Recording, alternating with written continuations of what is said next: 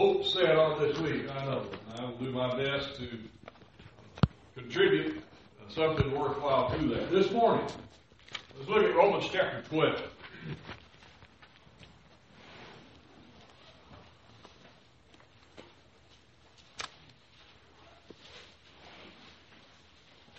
If you look at Romans chapter 12, I'm just going to look at the first 8 verses, but I want you to think about this. How many of you know all the challenges that I have faced? Good. I'm glad to see nobody raised their hand. How many of you know some of the challenges that I have faced? Everybody. Because you see, there are some challenges that we have that are universal. We live on the same planet, and so we're going to have some of the same challenges. We have some similar obligations in this life, so we're going to have some of the same challenges. But then, on the other side of that, there's some challenges that not only I will have, you won't never have. Just be real practical about it. I'm a guy, okay? Women aren't going to face all the challenges that I'm going to face, and vice versa. I won't face challenges that have to do with being a woman. And we can refine it down from there. We're all going to have to face our own challenges on our own. Romans chapter 12 is about some universal challenges and then some individual challenges. Here's the first challenge in Romans chapter 12, verse 1. The Apostle Paul says, I beseech you therefore, brethren, by the mercies of God, that you present your bodies a living sacrifice, holy, acceptable unto God, which is your reasonable service. You should focus on what Paul put at the very beginning of that. The source of the appeal. Now, he could have gone to a lot of other places. You know, he could have done like preachers like me do sometimes, point our fingers and shake our fingers.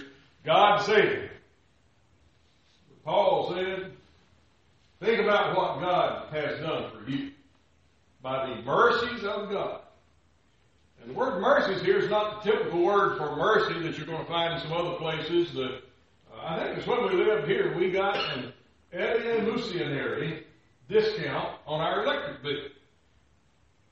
That's a form of the Greek word that means to show mercy or compassion. That's a Greek word that means mercy or merciful. The Alabama Fire Company was showing mercy to preachers. Okay? They knew it was a preacher's house, and so we got an evolutionary discount. You've probably never heard of that before, have you? Well, this is a different word here. It's not that word in Romans chapter 12, verse 1. The word here in Romans 12, verse 1 is more in the vein of pity. It's pity that leads to compassion. I can pity somebody, and then I can think, well, I'm so much better than them because I'm not like they are. Luke 18, remember that guy? He pitied, I think, the man who was falling on his face, saying, be merciful to me, a sinner, but that Pharisee didn't have any compassion. God pities us because we're so weak. God pities us because we could not help ourselves out of our sin problem. He had pity on us, and then he had compassion. Compassion is pity with a desire to alleviate the cause of suffering. That's what God's had for us in so many ways. And so God's pity. The mercies of God, Romans 12, verse 1, the mercies of God, all the things that God has done for us to help us, his compassion for us. You ever read Psalm 136? Now, I can't just recall them by number. But Psalm 136, if you've never looked at it before, at the end of every verse, 26 verses, what does it say? For his mercy endureth forever. His mercy endureth forever. 26 times he repeats that with every thought. Well, that's kind of what Paul's wanting us to think about here. You think about the source of the appeal. I want you, because God has been so good to you and to me. Remember in Romans 6, Paul uses the pronoun that includes himself when he talks about baptism. When he says, well, know you not that so many of us us as have been baptized into Christ, were baptized into his death. Therefore, we are buried with him by baptism into death. And like as Christ was raised from the dead by the glory of the Father, even so, we should also walk in newness of life. Paul's not preaching. He's talking about something that's common here. The mercies of God that we all have experienced. Let's let that be the basis for this appeal. Present your bodies a living sacrifice, wholly acceptable unto God. Paul asked a question in in 1 Corinthians chapter 4 and verse 7. Because you see, the Corinthians kind of thought highly of themselves. The Corinthians thought that they had gotten what they had spiritually because they were special. They were more special than others. And Paul asked the question in 1 Corinthians 4 and verse 7. Notice how he styles this. What hast thou that thou didst not receive? What did you make? Okay. Let's talk about creation. What did you make? You can use that word in a general way, and we do talk about things that people haven't seen before that somebody created, but no, not really. Kind of like the atheist and God having the debate. The atheist said, I can make life, your days are done, God, because now man can make life. And God says, okay, show me. And so the scientist reaches down to scoop up some dirt, and God says, make your own. Okay. What have you created? I haven't created anything. I may have taken what God has put here on this earth, and I might have made something really neat out of it. But I have what I have that's good because God gave it to me, right? Mm-hmm. Directly or indirectly. James 1:17, what does it say? Every good gift. There's a good and perfect gift. Comes down from above, from the Father of lights, who no variableness in the shadow of turning. Came from God. All right, so. Here's the basis. Here's the reason Paul says, I want you to present your body a living sacrifice. What does it mean to be a living sacrifice? What happened to non-living sacrifices? They died. They died. Who did they belong to? God. To God. They were given to God. All right. They were sacrificed. They were devoted to God. You make sure that you belong to God. You present yourselves as something devoted, dedicated to God. That's my first challenge. Consider the source of the appeal and then apply it. Making sure that I am giving what he talked about in the last part of that verse, my reasonable service.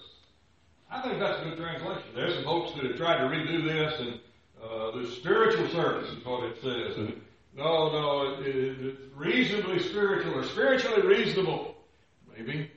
But the word in the original is an accounting term. You add it all up. You see what God's done for you. Then return in service to him. As God hath prospered us. That's how we give, right? Mm-hmm. As God has given, that's how we serve. We sacrifice for him. All right, question or comment? Verse 2. Be not conformed to this world, but be ye transformed by the renewing of your minds, that you may prove what is that good and acceptable and perfect will of God. Now, I must appreciate the separation that is required. I need to understand the source of the appeal, but now this appeal has a purpose. I'm supposed to be different. That's what the word holy really means, isn't it? Different. Separated for service. Set apart. I'm different. Not like the world. Interesting word here. Not conformed. I'd always talk about conformed when I was illustrating this. The milk carton that we had when I was a kid in elementary school, all of us had to bring the half-gallon milk carton, you know. Didn't put milk in gallon jugs when I was a boy. Okay. You had a half-gallon milk carton.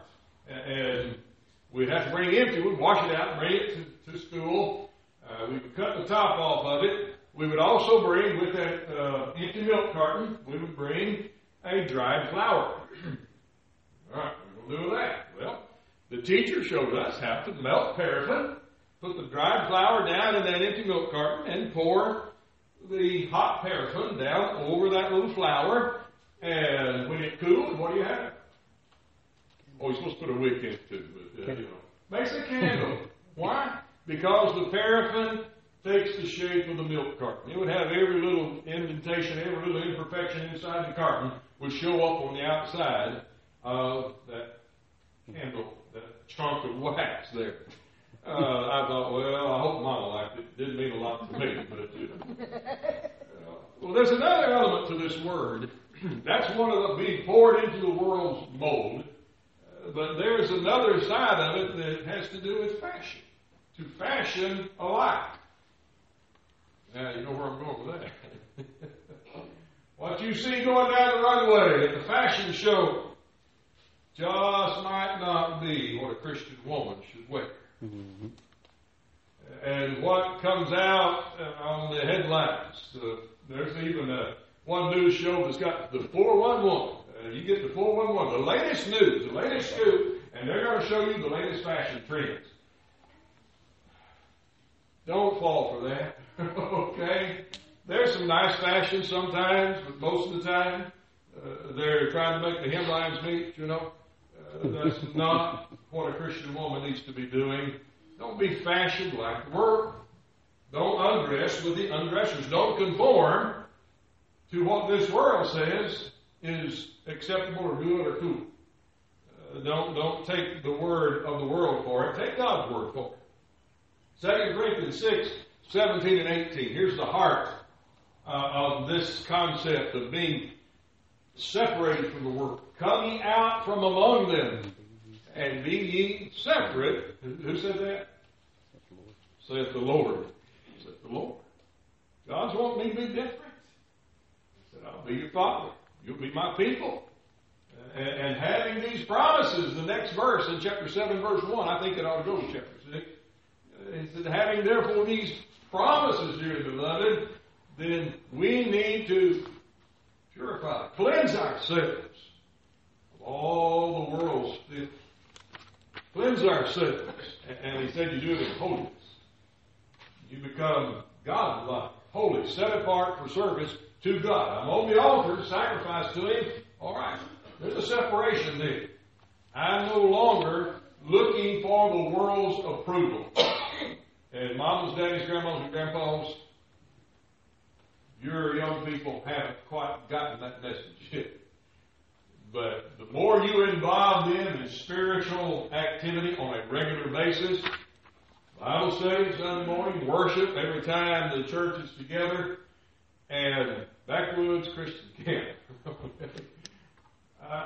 You think I'm joking? I think that had a lot to do with the spiritual development of my four children. I don't doubt it. Now, is it Indian Creek now? Yes, sir. Indian Creek Youth Camp. Send them there.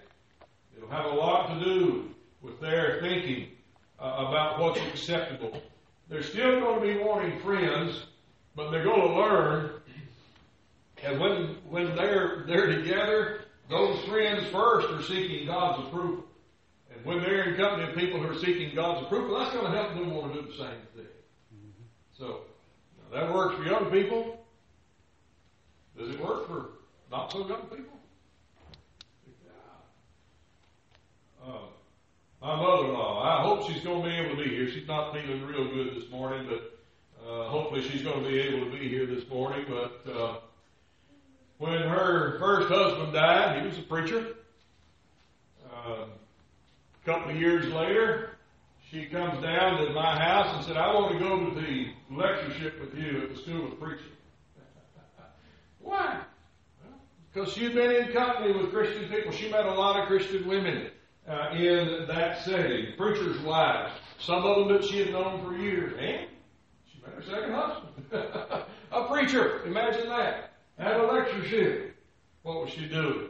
She was practicing this principle of seeking God's approval and having a good relationship with other people who are seeking God's approval.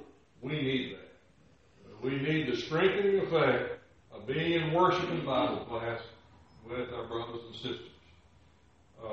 Question or comment? There's a secondary aspect of that idea of sacrifice, by the way, here in verse 2. Be transformed by the renewing of your minds. I'm going to have to say, I am willing to give up anything that keeps me from being a faithful servant of Jesus Christ. I'm willing to give up, sacrifice, whatever it takes to put God first in my life, to show it by the way that I live. Transformed. That's a renewed mind, isn't it? That's a mind that's guided by the Word of God. And in every choice that I make, I'm going to be putting God's Word to the test. All right, you said that, I'm going to do it. Simply because God said do it. In Hebrews 11, by the way, by faith, it means I trust God enough to do what God said, and when I did, I saw the promises come true. I believed, I obeyed, and I was blessed as a result. That's the idea of by faith with all of those examples in the Old Testament that are mentioned in Hebrews chapter 11. All right. Anything else? Verse 3. Here's the big one now. For I say through the grace given unto me to every man that is among you, not to think of himself more highly than he ought to think, but to think soberly, according as God hath dealt to every man the measure of faith. Here's the challenge. I have to have an appropriate self-image. You know, I get the camera up here, and I take a what? A selfie. Take it a selfie. I don't like that. For me, I mean, if other people do it, that's fine. You know, get kind of a background where they are, get to see them, that's okay. We were going through some pictures yesterday up there in Livingston, Tennessee, me and Laura's brother, trying to get things where the houses will sell a little better, and came upon a box of pictures. And Mom and Jackie had taken a trip to out west somewhere, and none of the pictures had them in them. That's how we knew they had taken them, because they didn't put themselves in the picture. You know, they took pictures of the scenery, but not of themselves in the scenery. But anyway, the self-image. Who am I? What am I all about? How do I think properly about myself, appropriately about myself? What you just told me in verse 2. By the Word of God. I'm going to prove the Word of God. But when I get into that Word of God, I find out who I am. Do I have worth? Am I somebody important based upon the Word of God? John 3:16. For God so loved the world. He cared for me. Those are the individuals in the world, I'm persuaded. Not the ball that's traveling through the outer space, but the people on that globe, that ball. Us, human beings, humanity.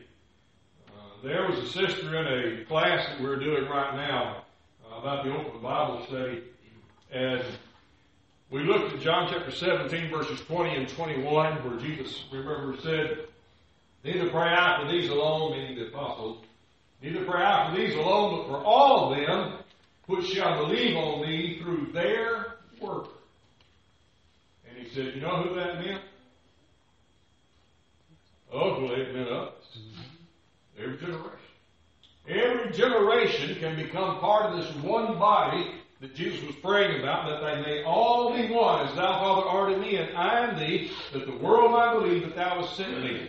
That was going to continue on until God stopped it, okay? Which will be when the Lord comes back. But now, he's praying not for just the 11, but for all of them who shall believe on me through their work. That's us. And the next time we met, that sister said, that was the thing I remembered most about our last class was that John 17, 20, and 21, Jesus was thinking about us. Amen. He's thinking about this generation, the church today. Well, here in Romans 12, verse 3, my self-image needs to be, God thought about me. God cared about me. God provided for me.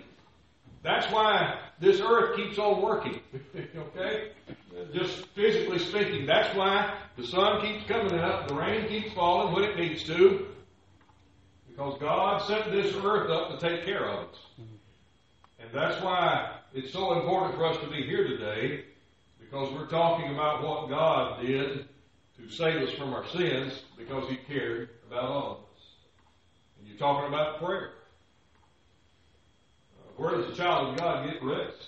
Know how to get food, know how to get exercise, get through the Word of God, get exercise by helping somebody else understand it, teaching it. We get love by being together. Where do we get rest? 1 Peter 5, verse 7. Casting all your cares on Him, for He careth for you. Prayer is an indicator that He's listening. Prayer is an indicator of God's estimation of us. Doesn't matter how many people the world ends up having in it before the Lord comes back. He's going to know every one of them. And those of us who are His children are especially favored by Him. The eyes of the Lord are over the righteous, and His ears are open unto their prayers. Peter said this 2 chapters before that, 1 Peter 3, verse 10 through 12. God cares about us. I'm somebody in the eyes of God. He cares about me. But now, not to think more highly than He ought to think. That's the danger today. I haven't met too many people that, I've met some, but I haven't met too many people that have such a low self-image of themselves that they don't know that God cares about them and they don't think they're worth anything. Most people that I've met in my lifetime, well, kind of like the rest of us, don't we struggle just a little more on the side of thinking too highly of ourselves? Man, hey, I did this, great. I accomplished this, great. We're fixing to have right now in this country graduation, great. All right. And I applaud all those who have attained graduation. Now, don't overdo it, okay? Don't think that you're invincible. Kind of like a guy I worked with at United Parcel Service when I was in college. Got to talking about spiritual things and then got to talking about moral issues, and he said, well, I drive better when I've had a couple of beers. You're overestimating your ability, bud. You're not getting the right message there somehow. You don't really know the truth about what alcohol does to your brain. A lot of guys that think when they get to be 17, 18, I don't think pick on anybody, when they get to be that age, 16, 17, 18, that they're invincible. That they can do things that normal guys can't do, right? They do hide in themselves. Be careful about that. And sometimes it doesn't end well. Sometimes it's very tragic when young people, boys and girls, begin thinking that way about themselves. They can do, it doesn't matter what mom and dad and grandma and grandpa said, I'm different. I can get by with that. I can do that and it won't hurt me. And some years later, they're regretting that choice many times, if they live to regret it, right? Sports. I like sports. But I've been around some guys that could tell you not just statistics about what guys have done in sports, but they could tell you the body size, the weight, the height, shoe size of certain guys in certain sports endeavors. That's a little too much information, okay? Are we making an idol out of this guy? A lot of times we do that. Shouldn't think of ourselves more highly than we ought to think. Ought not be idolizing people. As that guy said one time, what one man can do, another man can do. You'll apply yourself. If you'll try for that same goal, you can do it. God has made us with those abilities.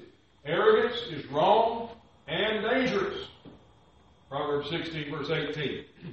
Pride goeth before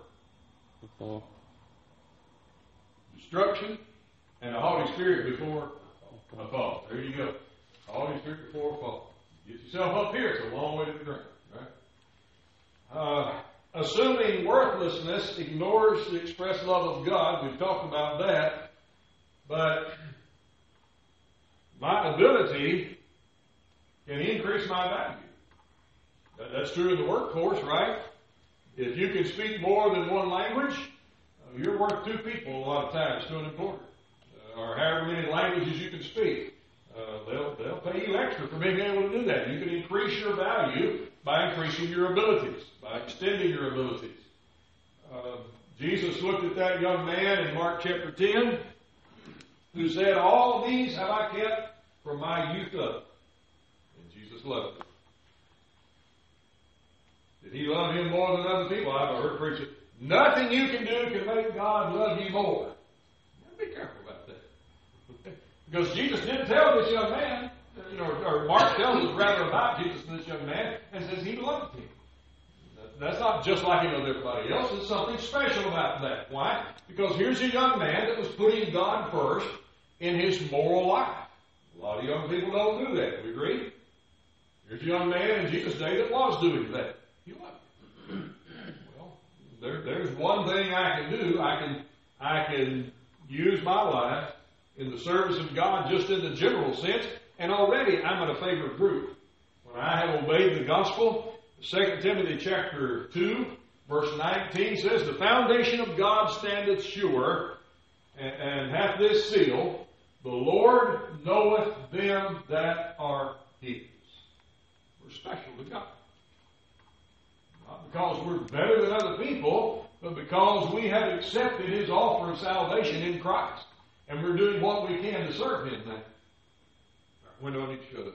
Or excuse me, quick talk. Yeah. You got 15 more. 15 more. All right. We're on a good track then.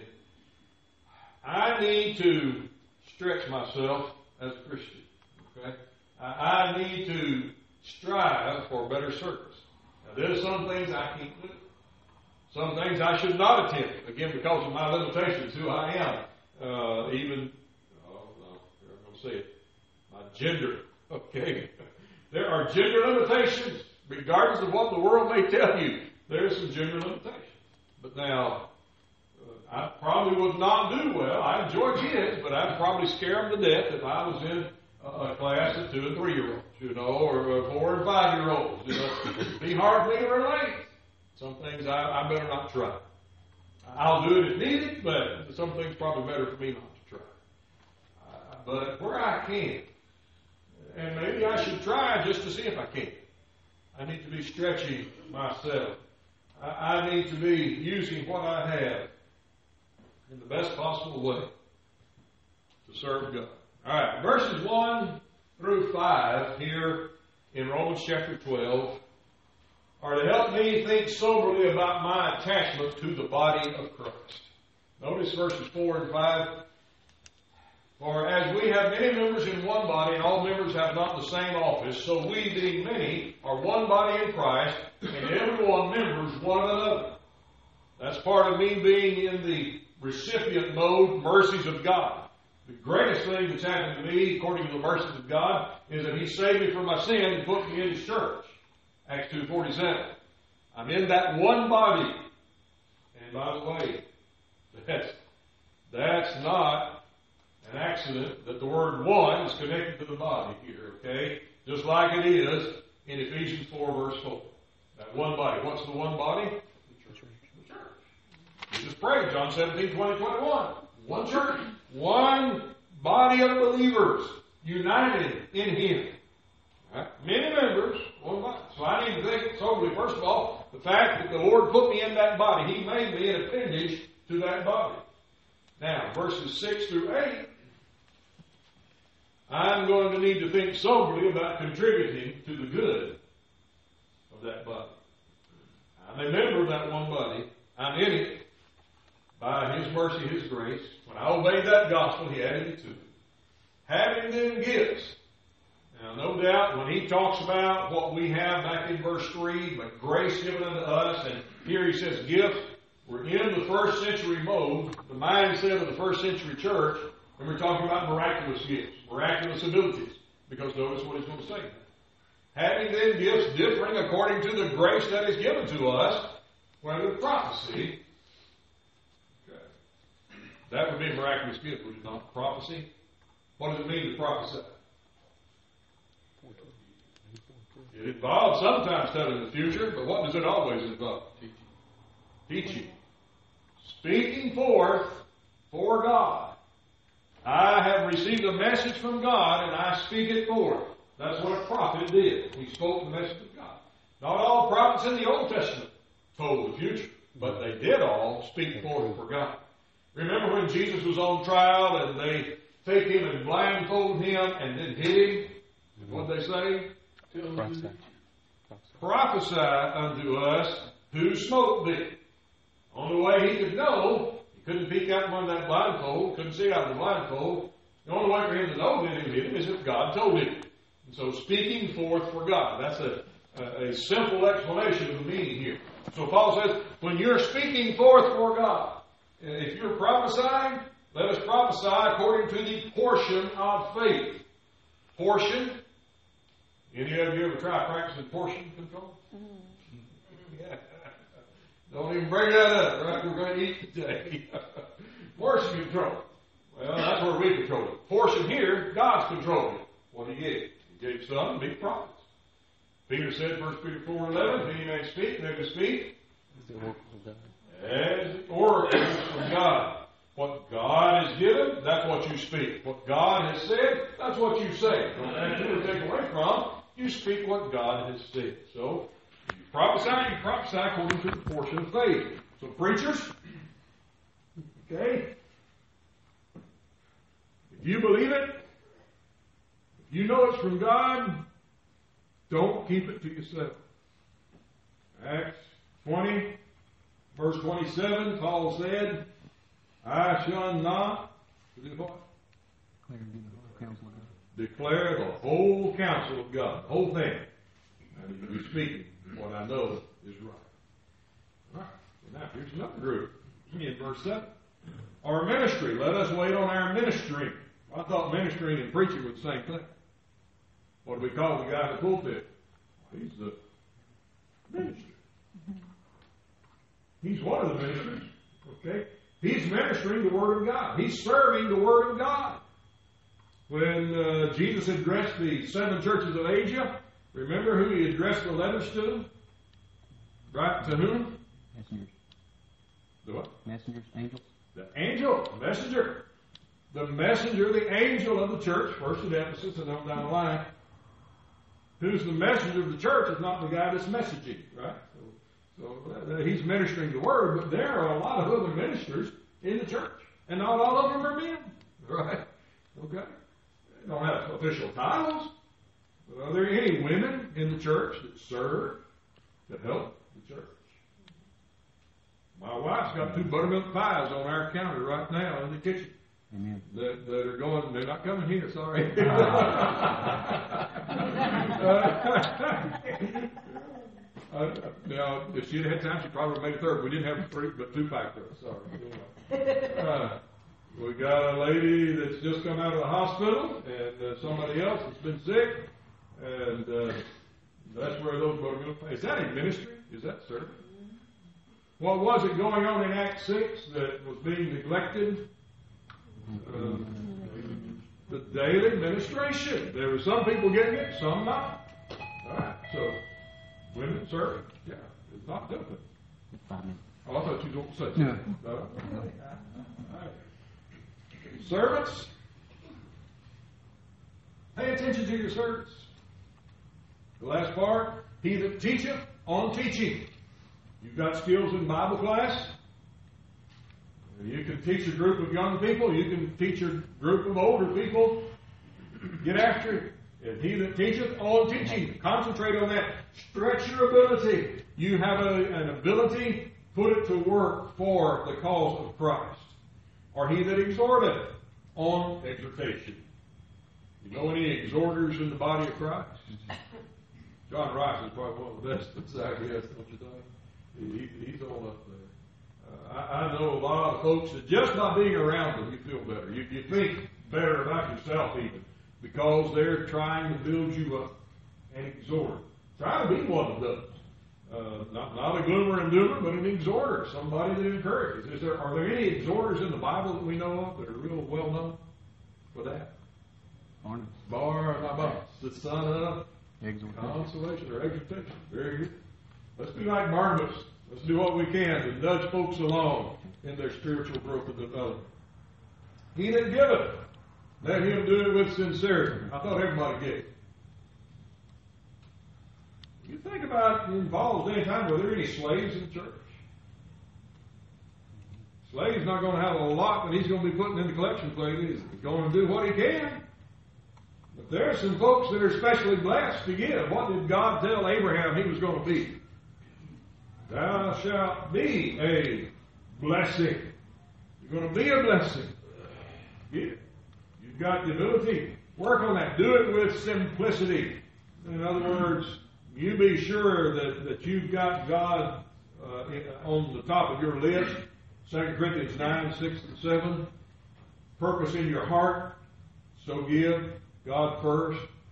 Make that something you excel in. Folks that get toward the end of life, living on retirement. You hear people talk about living on a fixed income and how challenging it is living on a fixed income. Well, that fixed income includes a pension, a retirement, dividends off the investments. Some of those folks living on fixed income are worth $2, $3, $4 million. Okay? That's tough, I know, but you know what your kids are going to do with your stuff when you're gone? I didn't realize this. My mama moved out of the house that my daddy and I built for her. Okay? Moved in with my sister because she could no longer take care of herself. I got some of the stuff. My sister's got some of the stuff. But a lot of it, we just had to leave. Give away to somebody else. Okay? The stuff that you count as precious and dear, and oh my, this was given to me by Aunt so and so, you know, and this was from Grandpa, and on down the line. Your kids might say, "Yeah, that's wonderful," but where are they going to put it? Okay, they probably don't have room for it. Okay, think about what you have benefiting somebody else. Give. Make sure you're doing it out of a sincere motive. There's nothing adulterated about it. You're giving with simplicity. You're giving because you purpose that God is first in your life, and you're going to give what you have to help somebody else, to benefit his work especially. He that ruleth with diligence, who would that be? Where are they? There's one up back there. The elders, right? Diligence. There's another one over there. Diligence. There's no. Pay attention to the work God's given you. What a challenging work it is to be an elder. What an awesome responsibility it is to be a shepherd over other people. To be accountable to God for how you have looked after the spiritual interest of others. Do it with diligence. Diligence means what? Focus. Attention. Energy focused in a single direction. That's what diligence is. Concentrating on it and doing your best to accomplish it. He that showeth mercy with cheerfulness. The bell's going to ring here, but I'm going to keep talking for just a second. I had a friend. He was at one time an elder, but he was also a deacon prior to that. And he was contacted by somebody to get some help, so to speak. They were wanting some groceries. And so he, as a deacon, called up an elder and said, "I've got a family here. They're hungry. I was going to take them to the restaurant. I just wanted to be sure that's what y'all want me to do. Going to take them to the restaurant and feed the family." And he said, "Yeah, that'll be fine." And he called him back in just a few minutes. He said, "Yeah, you go ahead and feed them, but don't let them have no pie." Don't let them have no pie. They're poor people, so they don't deserve pie, you see. He that showeth mercy with cheerfulness. Why do we have what we have? Number Number one, God's given it to us. And number two, to use it to serve Him. Correct? You have what you have to use in the service of God. That includes your children. You're going to train them up how? They're to have the mission of the Lord. And everything else, your car, your house, use it to the glory of God, to the service of God. Wow, I can't believe I got done. Thank you for listening. Thank you for being in the class this morning.